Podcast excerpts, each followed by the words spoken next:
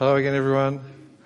Great to see you all. Uh, I made the mistake a couple of weeks ago when I started this uh, series on Hebrews of making a throwaway line that Hebrews is no one's favourite book, and uh, it's wonderful that over the last few weeks, several people, after studying it in gospel teams and here at church, have said, you know, I think Hebrews is my favourite book to me. Even Victoria said, gee, you were stupid saying that a couple of weeks ago. I think Hebrews is my favourite book. So there you go.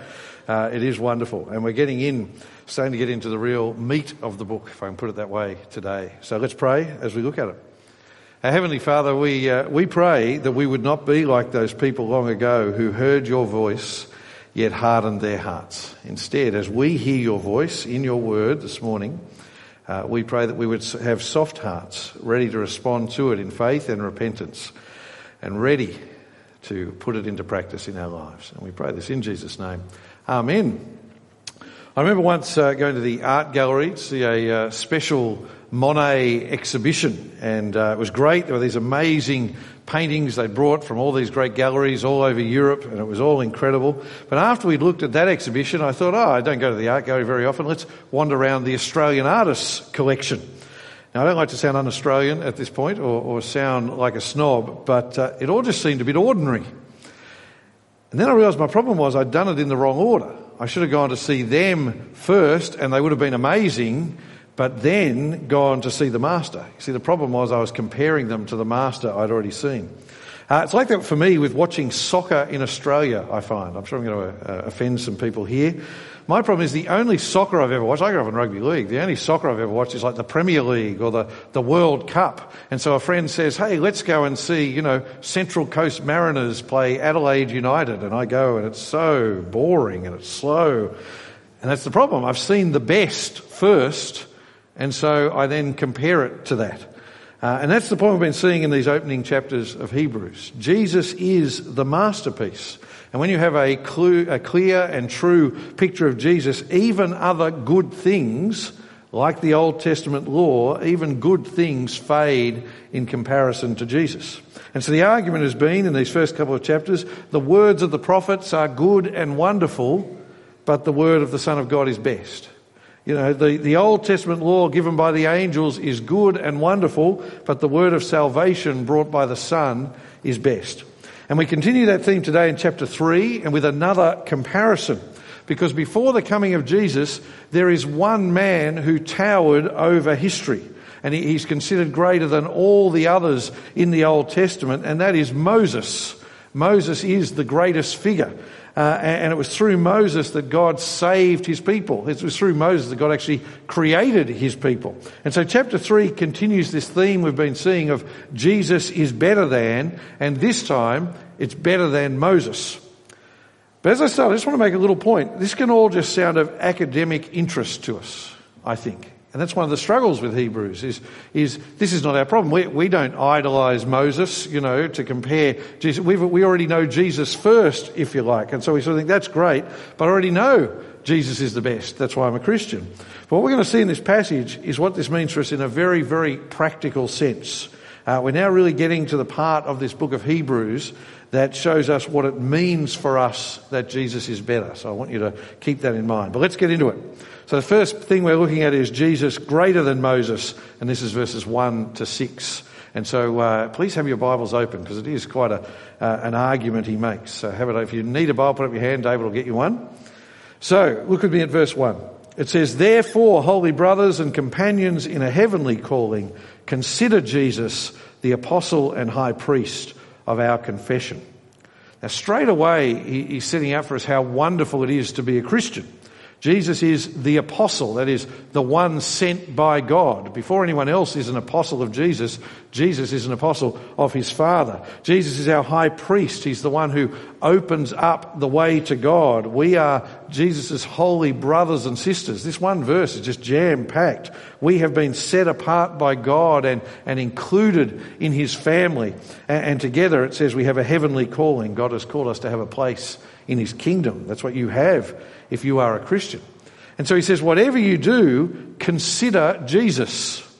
This is so important. And if you get nothing else actually from our whole series on Hebrews, get this. Fix your eyes on Jesus. It's like the song we sing all the time says, consider Christ, the source of our salvation. When people are struggling in their faith, they often look inwards. They look in at their hearts and, and, and think, what's my issue? Or they look to other Christian leaders or they look to the church. But other Christians are, are, are sinners like us. Uh, they'll sometimes let us down. So, no, fix your eyes on Jesus. Consider Jesus. And why? Well, that's where this comparison with Moses comes in. See, for people from a Jewish background, who would you fix your eyes on? Who would you look to uh, as your great example? You would look to Moses. You'd even call him your savior in many ways. So look with me. It says in verse 2, it says that Jesus is faithful to God just like Moses was faithful in God's household. So for Moses, God's household was the Old Testament people of God. That's Israel. Moses faithfully served God by serving God's people. So the point is, both Moses and Jesus are faithful to God. But, then it says, Jesus is worthy of more glory. Why? Look at verse 3. It says, For Jesus is considered worthy of more glory than Moses, just as the builder has more honour than the house. Now, every house is built by someone, but the one who built everything is God. See, the point it's making is Moses served the people of God, but he was part of the people of God. Jesus creates the people of God. When you see a great building, do you give the glory to the bricks or do you give the glory to the architect and to the builder? Or perhaps a better analogy, when you see a great painting, do you give the glory to the guy who hung it straight on the wall and, put the lights on it so you could see it clearly? That's pretty important. But no, you give the glory to the painter, to the one who created it. See, as wonderful as Moses was, he is the greatest man in the Old Testament. He was, look at verse 5, a servant in God's house. But Jesus, verse 6, Christ was faithful as a son over his household. Moses, great servant. Jesus is the son. It's his household. So that's why Jesus is greater even than Moses. Now, as I say, oh, that's very interesting. It was very relevant to them because they were in danger of giving up on Jesus and going back to Moses and following the law that had come through Moses. They were in danger of going back to Old Testament religion. But I don't think that's our danger. I, I never meet anyone who, who that is the danger for. So this can seem only of academic interest to us. We say, of course, Jesus is greater than Moses. We even sing it in all our kids' songs. Jesus is the best.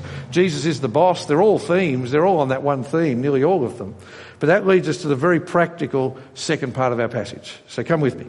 Second heading, make sure you keep listening to Jesus. This is verses 6 to 19. So he's just been talking about being a part of God's household, being a part of God's family, which you are if you trust in Jesus. Praise God. You are God's child if you trust in Jesus. But look at the second part of verse 6. He says, And we are that household if we hold on to the courage and the confidence of our hope. He's saying to these people, It's wonderful that you believe in Jesus now, praise God, but what matters is that you persevere in that faith, that you hold on to that confidence in Christ. You see, when Christ returns, He won't ask, Did you once tick a box on a feedback slip? Saying, Yes, I'm a Christian. He won't ask, Did you ever go to church? Did you ever express faith in me? He'll ask, Have I found you trusting in me now? Have you kept trusting me to the end? And that's where all that stuff about Moses now becomes really important because many of the Old Testament people of God the people who were saved out of Egypt by their Saviour, Moses, they didn't keep listening to Moses, and so they missed out. Come with me to verse 7. It says, Therefore, as the Holy Spirit says, and then he quotes Psalm 95, which was our first reading today. Today, if you hear his voice, do not harden your hearts, as in the rebellion on the day of testing in the wilderness, where your fathers tested me, tried me, and saw my works for forty years. Therefore I was provoked with that generation, and said, They always go astray in their hearts, and they have not known my ways. So I swore in my anger, They will not enter my rest. Now, what's that talking about? Well, as I say, it's quoting Psalm 95 from the Old Testament, but Psalm 95 was looking back to the events that happened in Exodus 17 and Numbers 14 and Numbers 20, amongst other places. You might want to go and look up those stories and read them in your gospel teams during the week. God had brought the Israelites out of slavery in Egypt, this incredible act of salvation, but then they grumbled about it. They said, We'd rather be back as slaves in Egypt. So God then sent them manna from heaven, the bread of heaven, food that tasted like honey, and they didn't even have to work for it. It was just there to pick up each morning and, and eat, but still they grumbled. And so, so he sent them quails to eat, surely the fattest, easiest little bird there is, you know, just sitting there waiting for them to pick up every morning outside their tents. Still they grumbled. Then they turned on Moses. They said, we don't have enough water. They threatened to stone Moses and put him to death, and again, God provided, but still they grumbled and complained. And when they got right to the edge of the promised land, and God said, There it is, go in and take it, this place that is uh, overabundant in fruitfulness, go and take it, I'm giving it to you, they got scared and refused to do it. They would not believe God. And what made it worse was that these people should have known better. This was the generation who had seen all of God's incredible miracles. They had seen the parting of the Red Sea. They, they had seen God go before them in a cloud by day and, and in a pillar of fire by night. They had seen God provide food for them every day in miraculous ways. Yet, despite all of that, they hardened their hearts to God's word. They kept testing God. They kept trying God. And God judged them for it. That generation died in the desert. They never got to enter what the Bible calls God's rest. That is the promised land, the place where they could live with God, experience His blessings, and experience rest from all their enemies and all their struggles. And what was their sin? Grumbling and complaining, yes. Be very, very wary. God hates grumbling. God hates grumbling, but at its heart, their sin was hardening their hearts to God and hardening their hearts to His Word. They refused to keep believing God. Look at what it says down at verse 19. It says, So we see that they were unable to enter because of unbelief. Their sin was they stopped believing and trusting God and His Word. And if that was the result for people who turned away from the Word of God that came through the servant of God's people, Moses, how much more will it be the case for the Word of God that has come through the one who created God's people? How much more will it be the case for the Word of God that has come through the Son of God? And so this is where the rubber hits the road in the book of Hebrews with a warning to us that is, I think, one of the most powerful in all of Scripture. Look at me at verse 12. It says, Watch out, brothers and sisters, so that there won't be in any of you an evil, unbelieving heart that departs from the living God. Watch out that your heart does not depart from what you have come to know. More importantly, from who you have come to know. Watch out that you don't end up one of those people who used to believe in Jesus. We struggle with the strength of the language here a bit, don't we? We struggle with the word evil, the idea that an unbelieving heart is evil. But to walk away from the living God who sent his Son to die for you, that is not just an intellectual decision, it's a moral decision. To say, I have heard what the Son of God has done for me, but I don't want it, I'll go my own way, that is an offence against God. Salvation, a place in God's great eternal rest, heaven, the kingdom of God, is only for those who persevere to the end. He stresses the key point again at verse 14. Look there.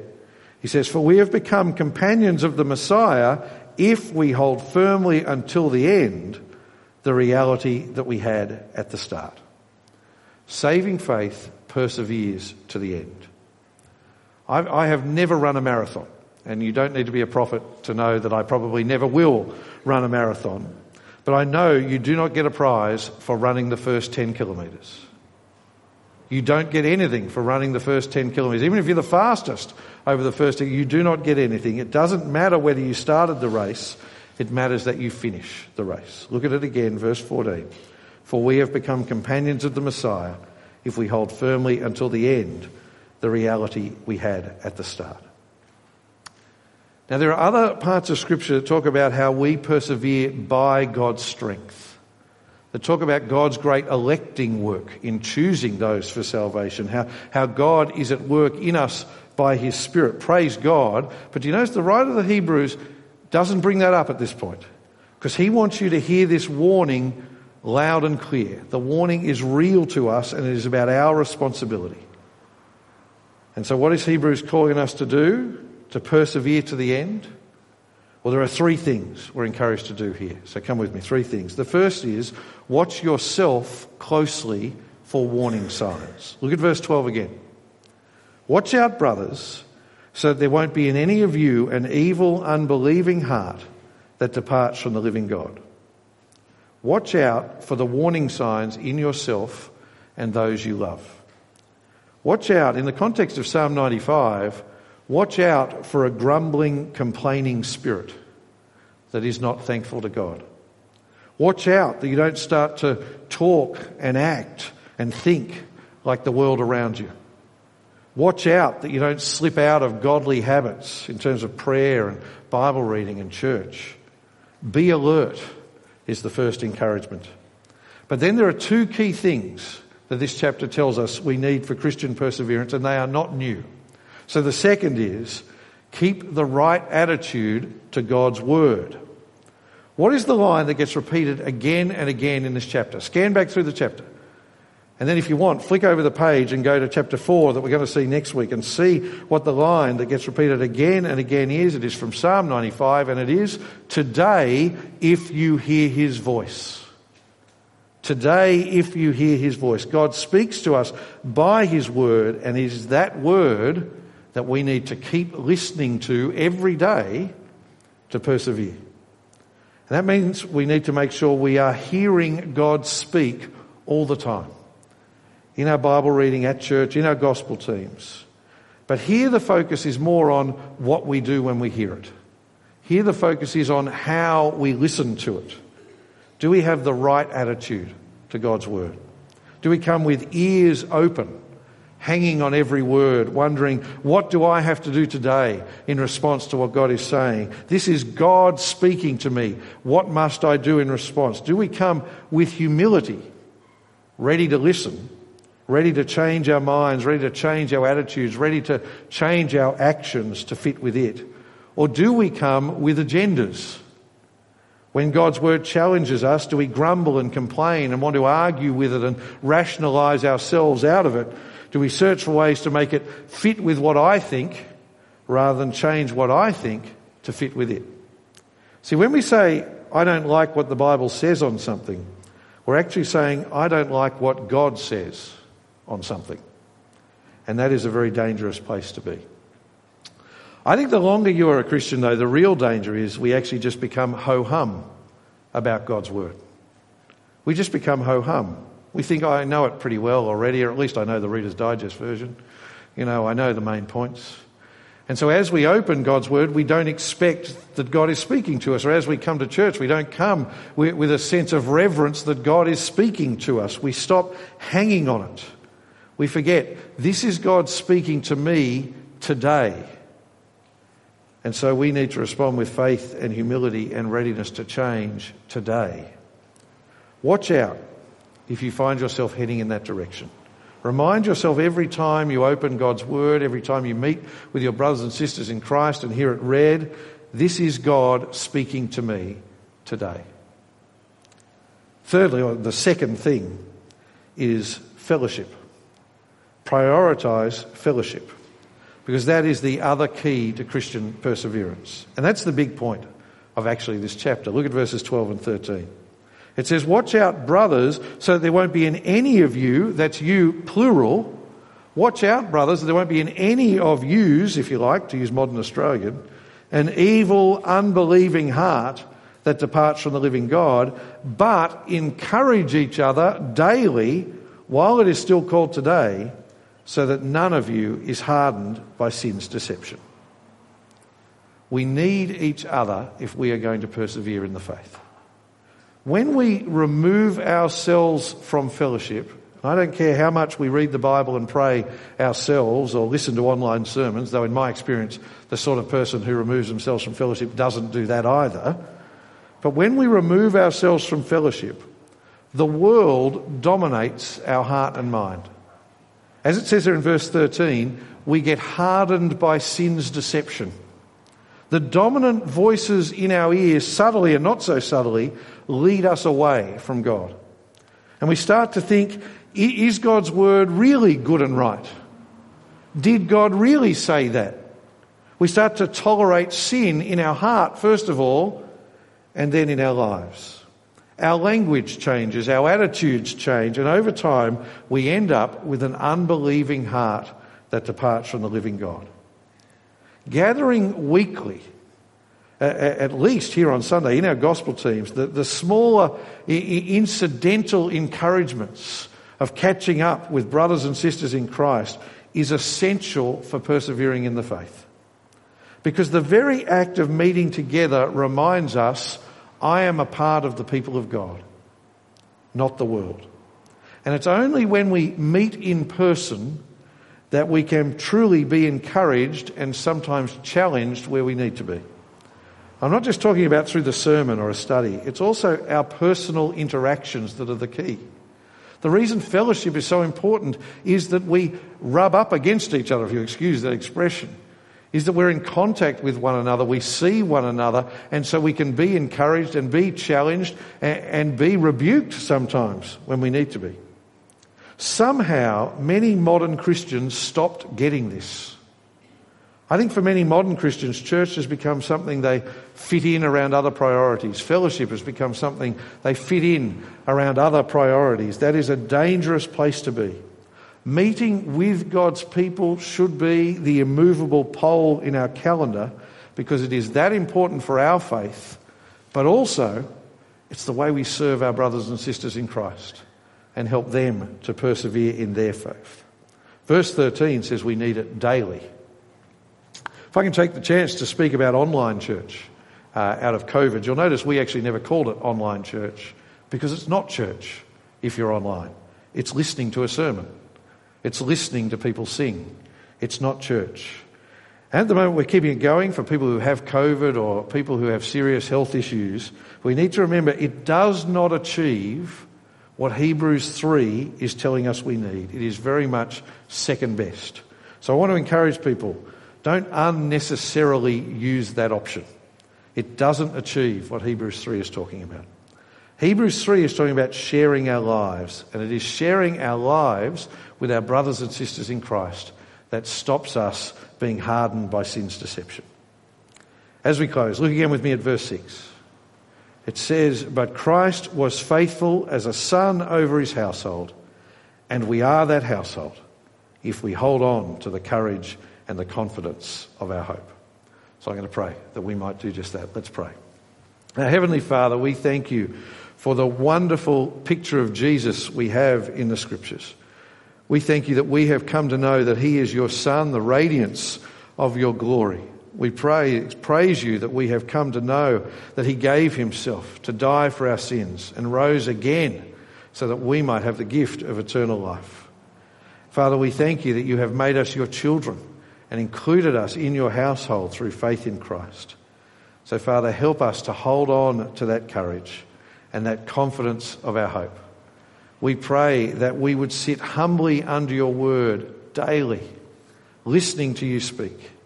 And we pray that we would prioritize fellowship, sharing our lives with our brothers and sisters in Christ so that we can encourage each other to persevere. And we pray these things in Jesus' name. Amen.